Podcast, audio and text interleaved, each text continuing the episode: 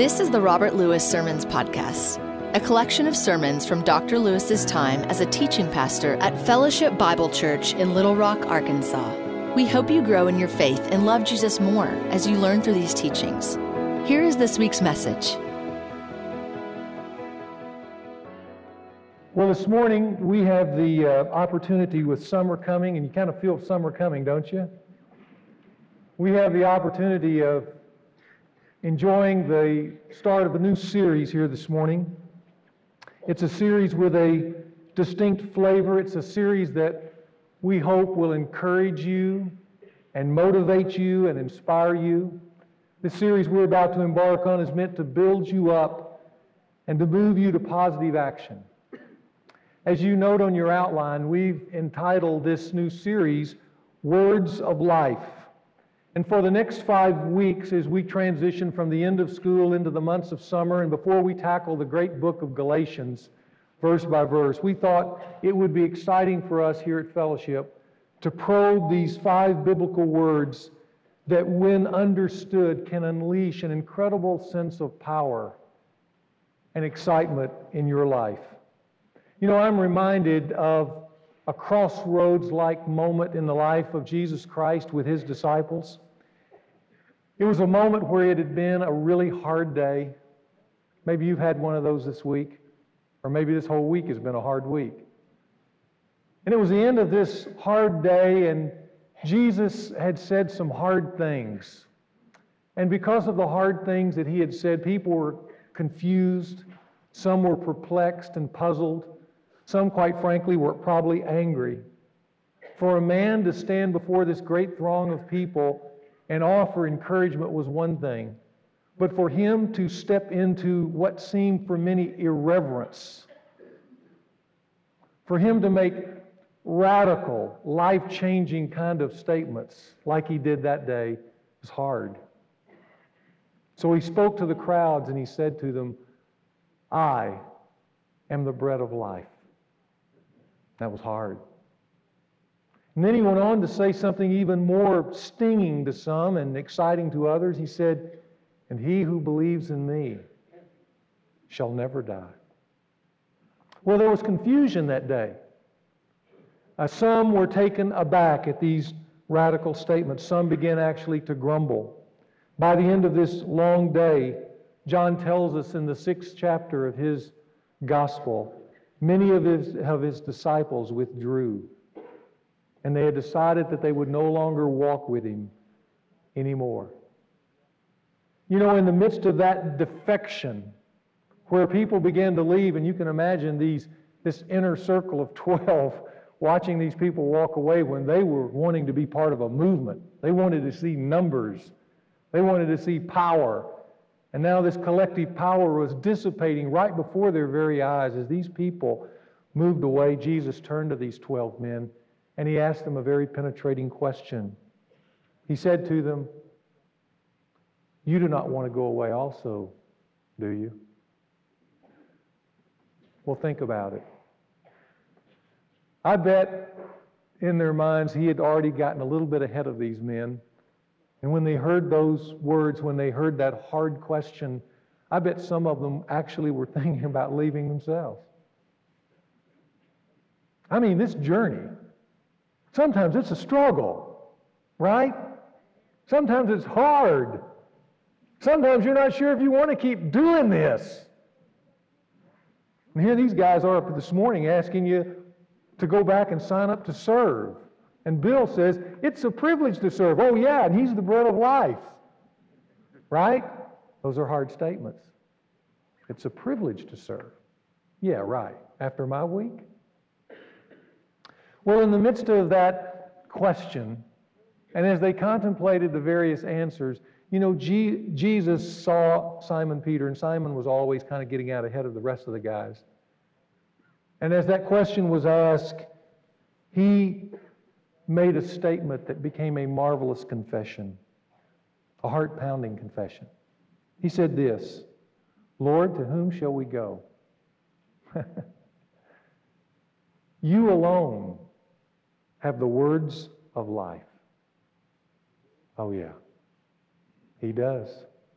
They're hard at times, but He does. Jesus himself had once said that openly to the multitudes. He had said, The words that I have spoken to you are life. He'd even modeled that for us in the midst of his temptation when the enemy had come to him trying to sway him from his ultimate destination and mission. And Jesus rebuked the enemy by saying, Man shall not live by bread alone, but by every word that proceeds out of the mouth of God. Isn't it amazing that a spoken word can have such life giving influence? That words have such power. You know, we recite the old nursery rhyme sticks and stones may break my bones, but words will never hurt me. There's never been a greater myth spoken than that nursery rhyme because words hurt. But you know what else? Words, these, these things that we concoct in our minds that flow forth off our lips, did you know those words, those very words, can give life to another person? You know, certain words have the power of changing one's entire direction. You know, even on a human level, even when we reduce it down to a human level, let's forget about the biblical level for a minute, and we're going to talk about biblical words of life. But even on a human level, we found that words are life giving. Just in saying a word, just in saying a word, you can feel empowered. You don't believe me, do you? Okay, well, I'm going to give you a few words, and then I, before I give you these words, when you see these words, when you hear these words, you're going to feel some life come into you. We're going to have that sensation here this morning. Here, here's a, a group of words that give life. Here's the first one. Oh, yeah. Oh, thank you so much. I so appreciate that. Thank you, thank you, thank you. You'll take care of it? Oh, yeah, I'll take care of it. Can you feel the power of that statement? Here you are, you're beat down. Some guy calls you out, takes you to lunch. In the midst of pouring your heart out, there's something that's going wrong, and he looks at you and says, Hey, Fred, I'll take care of it. Wow. There's life in that. Here's another word that's really life giving in our world today it's this word rest. Let's just turn the lights down. Yeah. Why don't you just shut your eyes for a moment? Okay, everybody just shut your eyes. Let's just be quiet here for a second.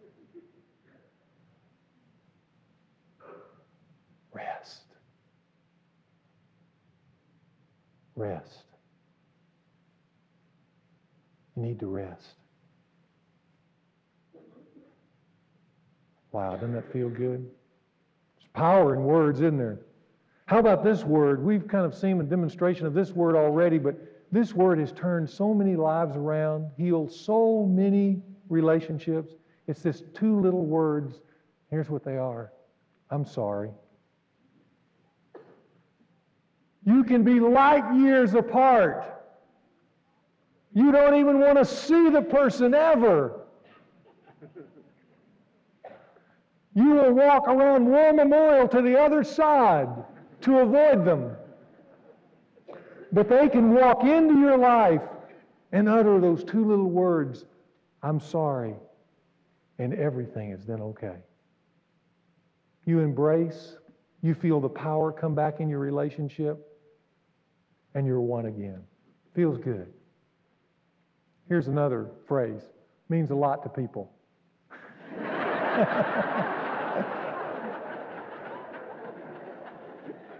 Feels good, doesn't it? Don't you want to just leave right now? Yeah, let's go. Let's all go eat out. Let's have a big party. That feels good. See, those are words on a human level. We're going to talk over the next five weeks about words on a biblical level. Words that you can draw the scriptures that, that are mentioned over and over again in the scripture. And here's the word we want to look at for today. You can put it on the top of your outline. It's this word. It's the word restored. Restored. Such a powerful word. It's a word of life. It's a word that's used over and over again. In fact, that word is found throughout Scripture, but probably the most notable setting that it's found in is in that famous 23rd Psalm. I don't know, there are times when you just open that psalm and you read it, and it's just like a healing balm. The Lord is my shepherd, I shall not want. He makes me.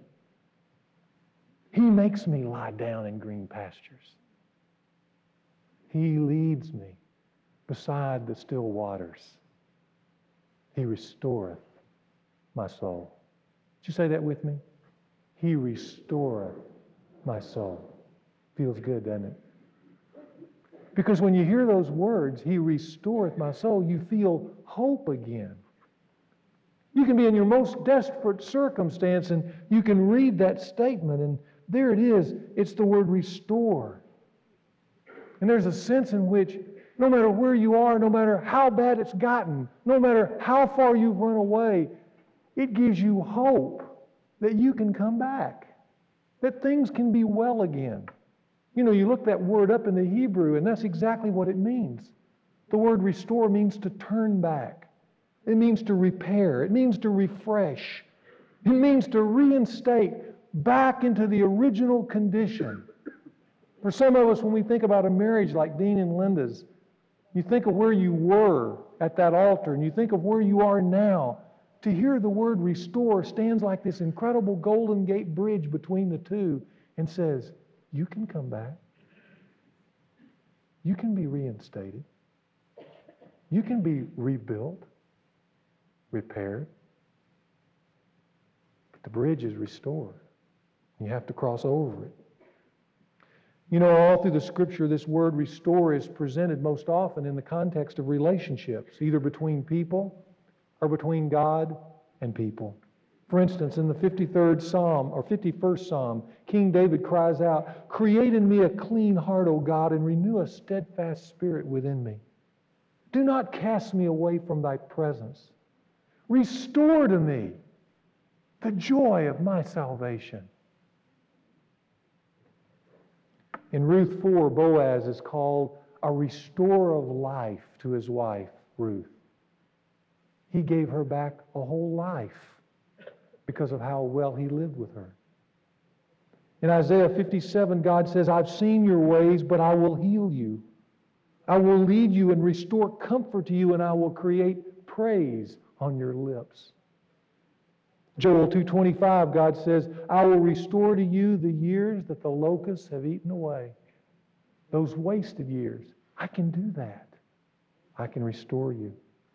Galatians 6:1 Brethren, if any man is caught in any sin, you who are spiritual, restore such a one in a spirit of gentleness. You see, the word restore is not just any word. there are a lot of words, a lot of empty words. No, this is a word of life. And what I want to do this morning is look at that word in the context of a story. The word is not actually even used in the story, but the whole story is about restoration. So why don't you grab your Bibles and let's turn over to John chapter 21. This is a marvelous story, and those of you who know me know that this is probably one of my favorite stories in all the Scripture. It has such power. It has multiple meanings, as many stories do, but this story is principally about restoration. Let me give you just a little of the backdrop of this story. You're going to be introduced to seven of the remaining 11 disciples here in this story.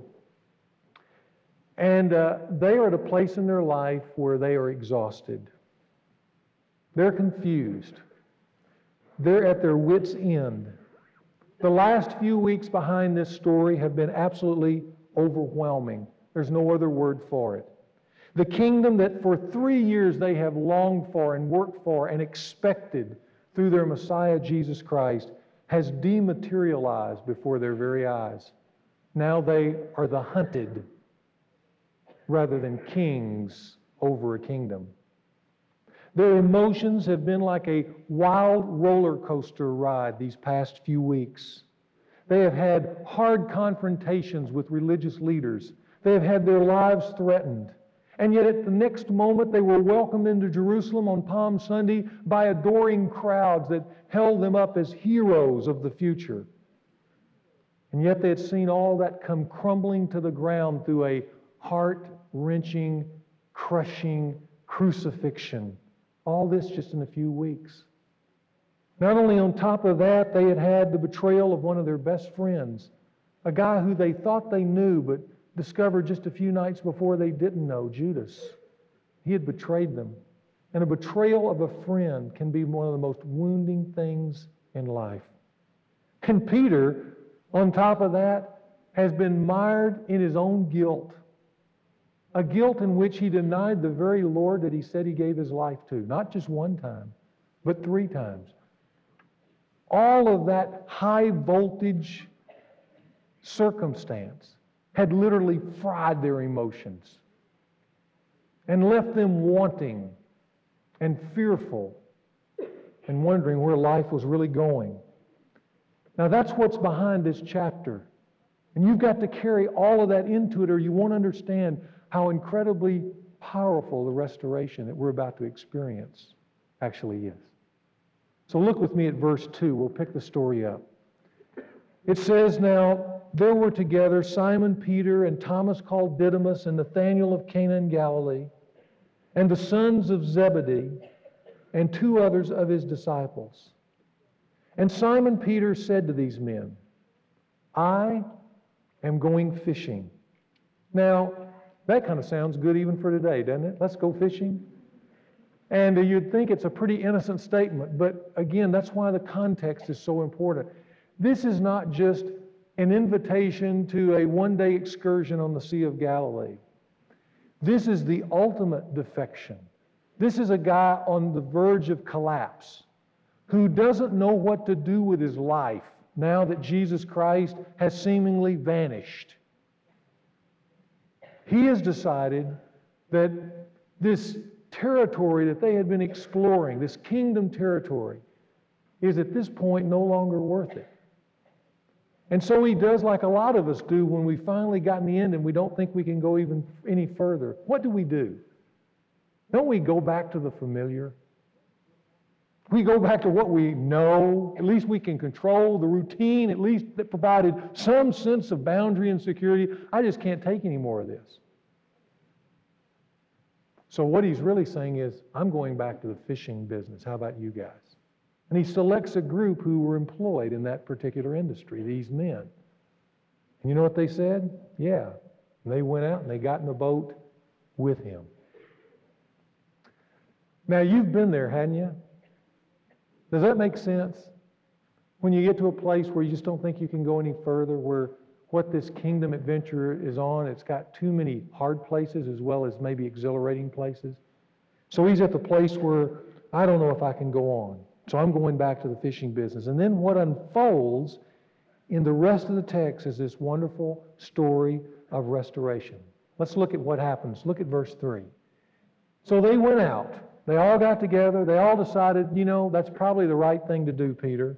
And they got in the boat, and that night they caught nothing. Nothing. Nada. Zero. Zilch the big goose egg.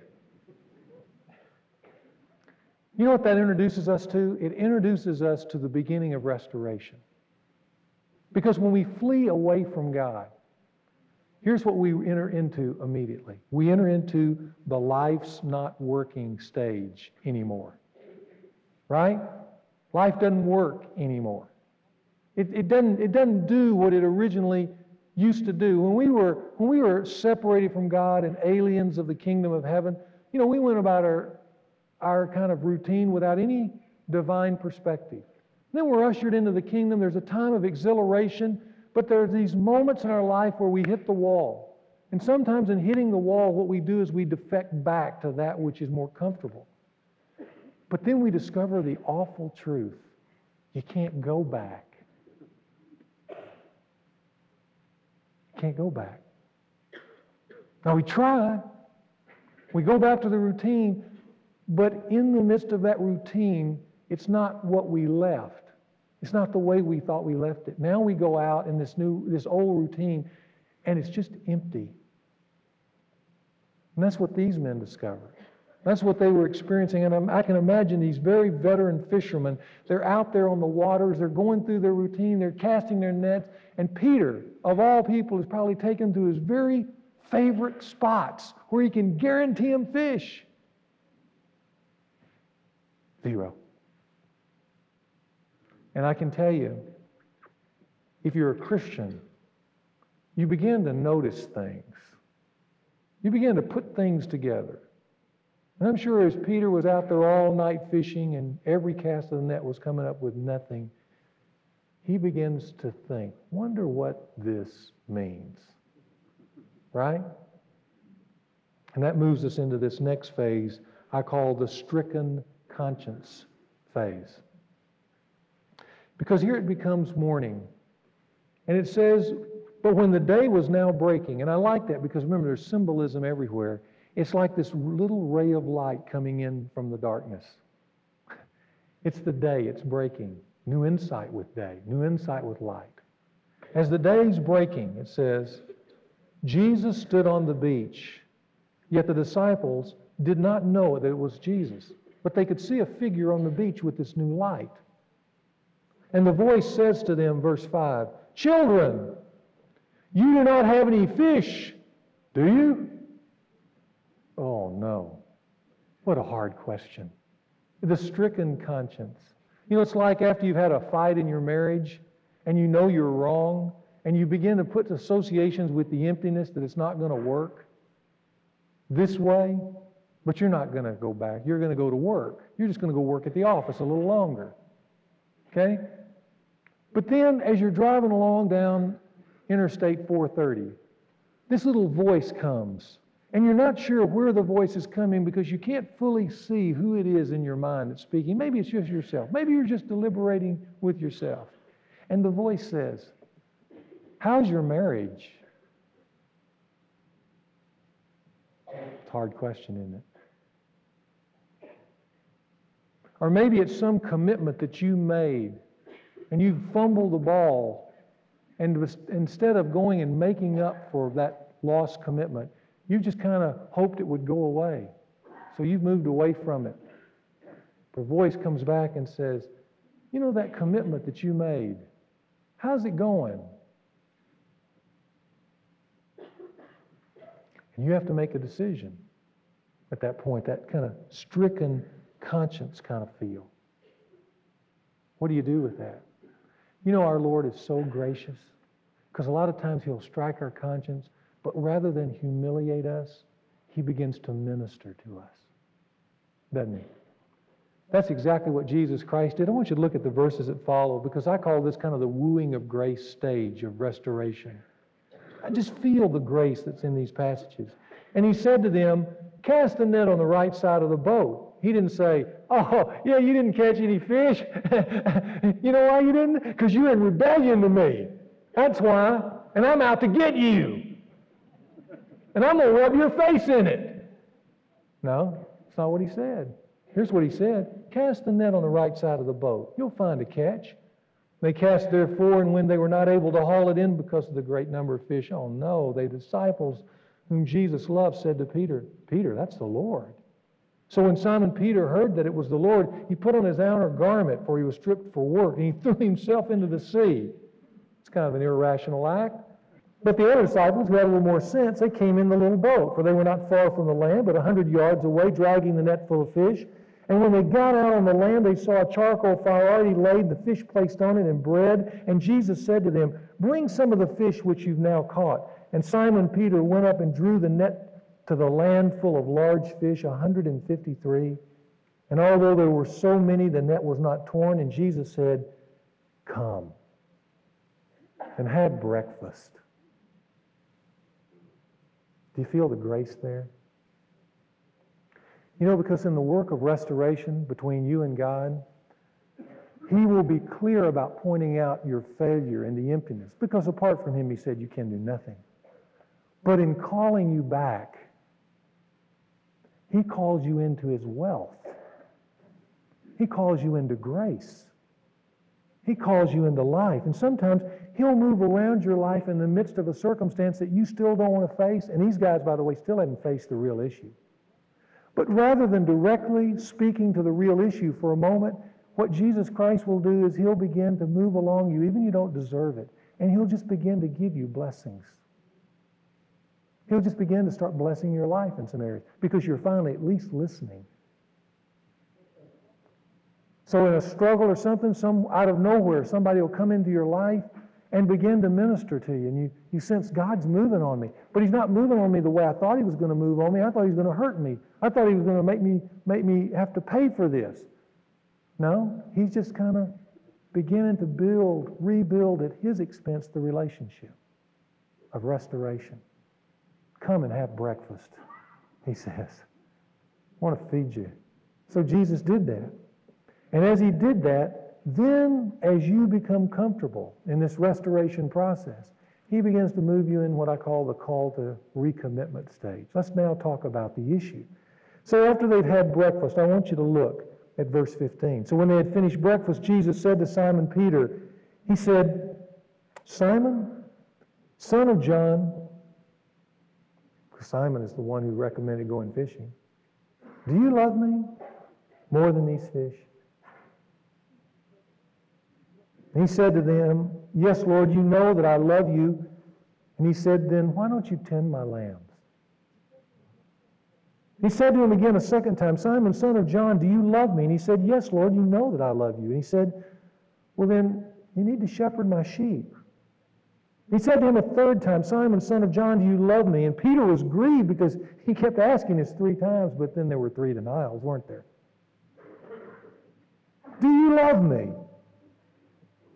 And he said to him, Lord, you know all things. You know that I love you. What he should have added, I just don't know how to do this. And Jesus said, Then tend my sheep. Because, Simon, truly, truly, I say to you, when you were younger, you used to do whatever you wanted to do and walk wherever you wished. But listen, when you grow old, if I can interpret, when you grow up, you will stretch out your hands and someone else will gird you. He will take you where you do not wish to go. Now, this he said, signifying by what kind of death he would glorify, because ultimately he's going to die for Christ. And when he had spoken this, he said to, to Peter the words that Peter needed to hear again Follow me. Follow me. Now we're down to the issue of restoration. That's where he gets in everyone's life, doesn't he? Now, Simon's about ready to put his lot in with Christ, but you know, he does something that we all do because when you start thinking about following, you start thinking about, you know, what this is going to cost me and what this is going to mean. And sometimes you have to kind of rethink all that because now you felt the wooing of grace, you felt the call of commitment, you feel like you're kind of almost there. But to now actually get on this road again, what is this going to mean? And what about other situations and a myriad of things start going through your mind. And what I call this is the final excuse stage. it's, it's, it's right before you finally get there. You kind of have to bring up issues that are bothering you. That's what he does. Verse 20 Peter, turning around, saw the disciple whom Jesus loved following them, the one who'd also leaned back on his breast at the supper and said, Lord, who is the one who betrays you?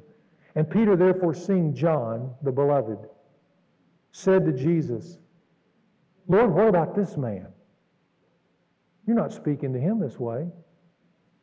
What's he gonna, what's gonna happen to him? I mean, you're picking on me. What about, I mean, it's the same thing we do when we see people prospering and we're not prospering and we feel God coming to us and said, follow me. And we go, yeah, what about these people? They don't seem to have any of the trouble I'm having. What, what about this? What about this, sir? Why don't they have these circumstances? Or why are you asking me to do this and not Bill or Susan or, or Willie here? Willie could do this as good as I could.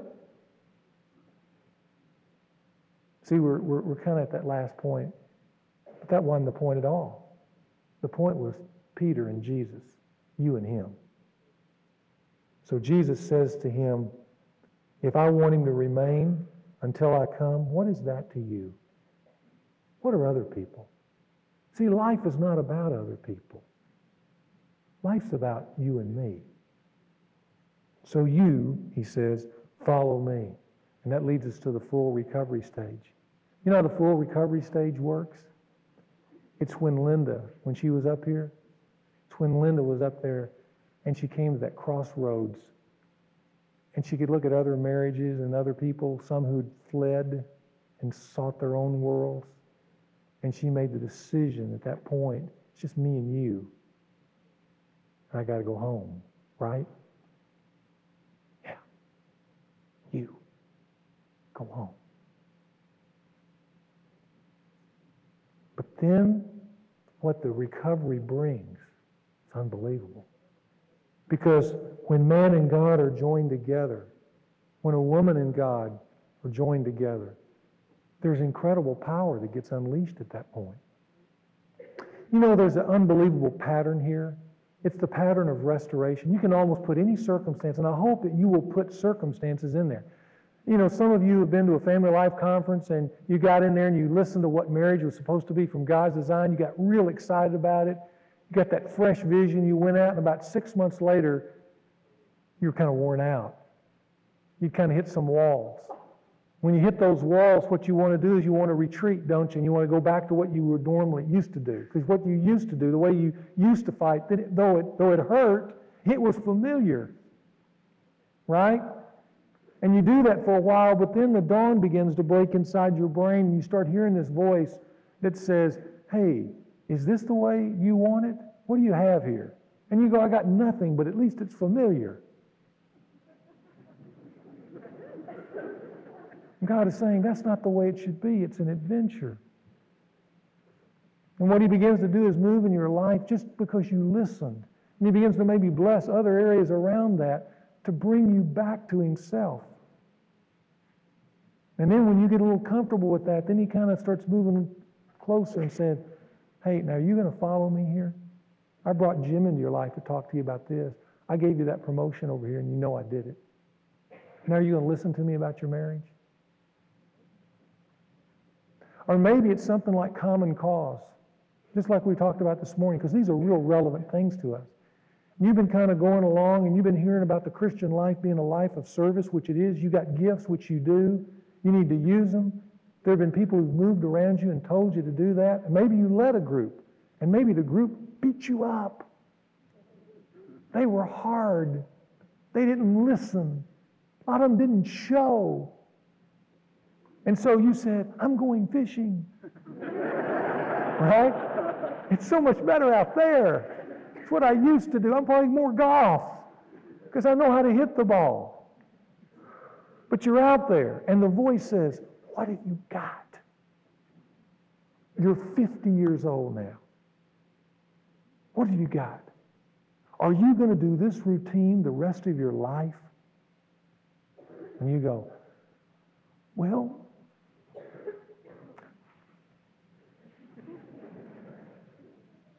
It's, and it doesn't feel like much because it's old, but at least it's familiar. God begins to move around you, bringing you things to help you. You keep hearing encouragements, and there comes a place where you've got to come to the place of taking that step of faith, and you get right there, and then you turn around, but why don't they get this guy? He hadn't done anything ever. but it's not about him, it's about you.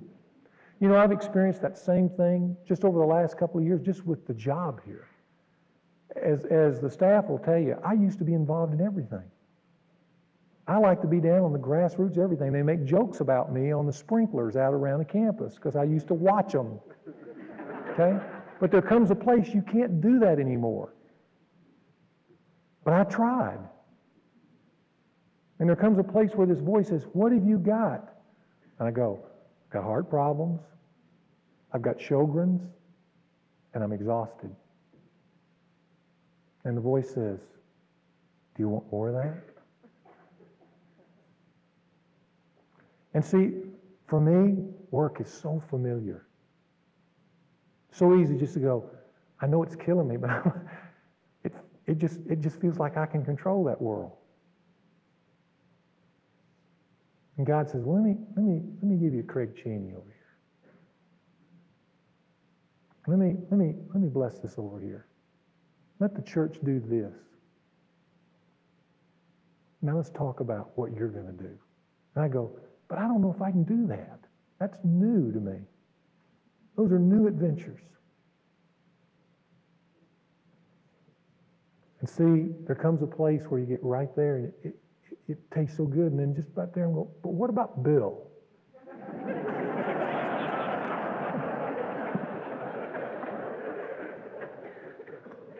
Are you all, let me just, am I making sense here? Everybody understand this? Okay, I just want to make sure you understand it. Because I'm telling you, there's power here. There's life here if you go through these things.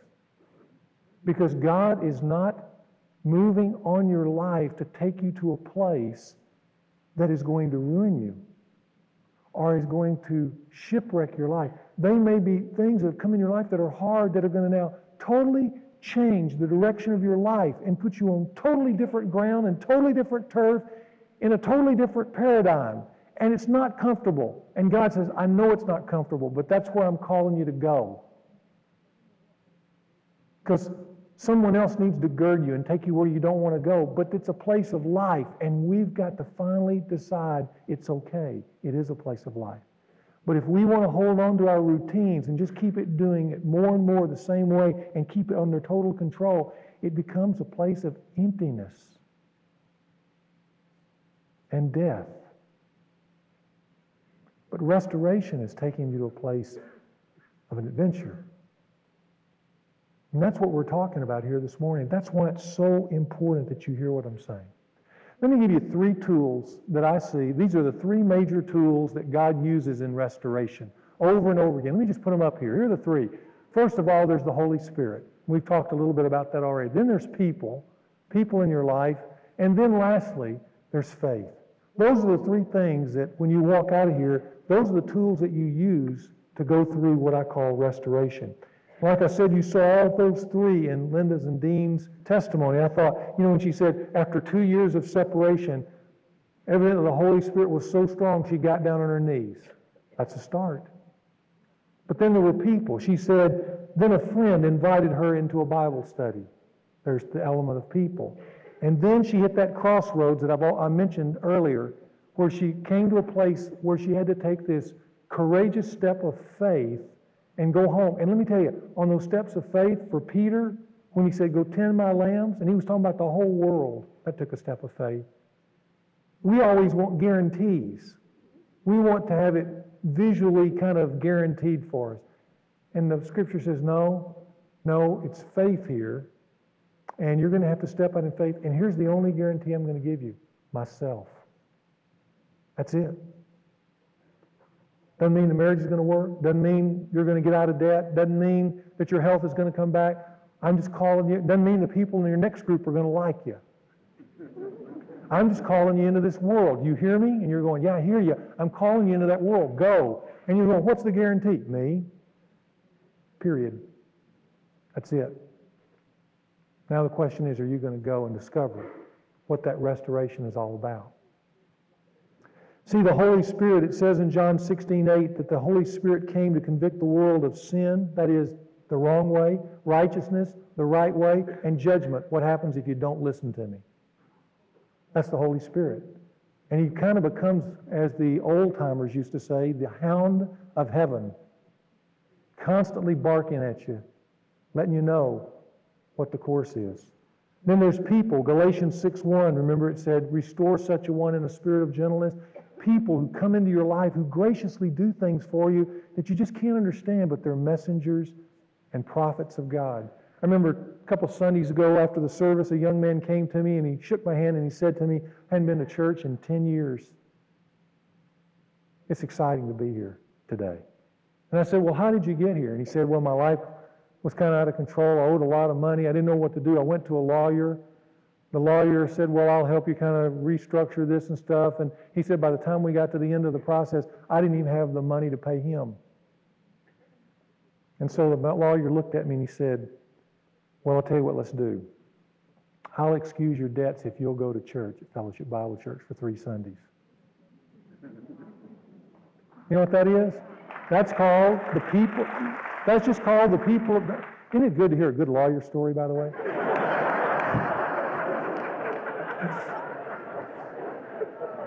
You know what that's called? That's called the movement. The movement of people led by the Holy Spirit that bring the breakfast to say it's going to be okay. And then there's faith. You know, 2 Corinthians 5 7 just simply says, We walk by faith and not by sight. It can never be by sight. And whatever you're facing right now, listen to me. Do not ask God to guarantee the results.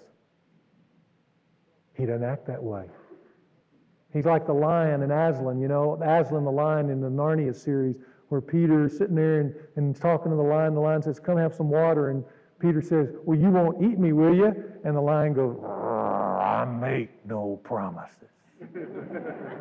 Come and drink. And you got to take a step of faith to go there.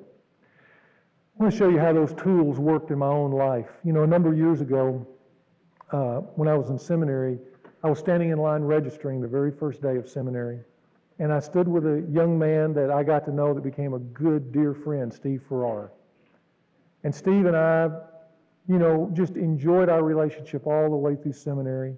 I, I still look back with fondness of Steve being over my house every Wednesday night for supper. He was a single guy at the time. And we would watch TV together and we'd talk and laugh. And uh, then after seminary, we brought Steve to our church where he interned and helped start Grace out on Highway 10. Now Steve speaks nationally and writes books and those kind of things. But during the process, when he was finishing up his time here, he and I got at odds with one another. And uh, our relationship broke. And it was hard. And there were a couple of times that I tried to repair that breach and it didn't work and made me even madder and probably him madder too. So for the last five or six years, we've kind of gone our own separate ways. And there'll be times I'll be driving along and for one reason or another, his name will come up and I could just feel anger. I could just feel anger. I was angry over didn't have a relationship. And I'm sure the same was true of him. And uh, there came a moment this last year where um, I was talking to a couple down here on the front row, and they mentioned a book that Steve had written, and I kind of responded probably a little cynically or something like that. And a guy called me on it. He said, What's the problem here? Next thing I knew, he had an email to me. He said, you need, you need to call Steve. I know Steve. You need to call him, talk to him about this. And he said, I'm to call Steve. So he called Steve. And he talked to Steve, and I'm sure Steve had the same response I did. Nope, not going to do it. A week later, I flew to Miami Beach to be a part of a conference team. I was there, it got a little late. My plane got in a little late, and I walked in the room. There was one seat next to Steve Farrar. so I sat down next to Steve, and it was funny. We didn't want to talk about it, but but what we did is is we talked about other things, the old times. We laughed. There were moments there where there was just you could just feel this sense of chemistry again. You could taste it. Come have breakfast. At the end of that time, I took Steve out to the plane, and he was standing there and the day before, God gave me a statement. He said, I want you to say this. I went, No, I can't do that. He said, No, you need to say it. It was one of those crossroads moments, you know? So I'm standing at the airport and I'm handing Steve his bags and he's paying the guy to put him on the plane and give him a little tip. And Steve turned to me and it was the moment. I looked at Steve and I said, I really miss our friendship. He turned and walked away. Except when Monday came, he gave me a call. He said, Will you forgive me? I said, I really will. I miss you. So I miss you too. Restoration. Complete. Now, let me ask you before we finish here this morning. Where does this powerful, transforming word of life need to be applied in your life? Here's some things you can ask yourself.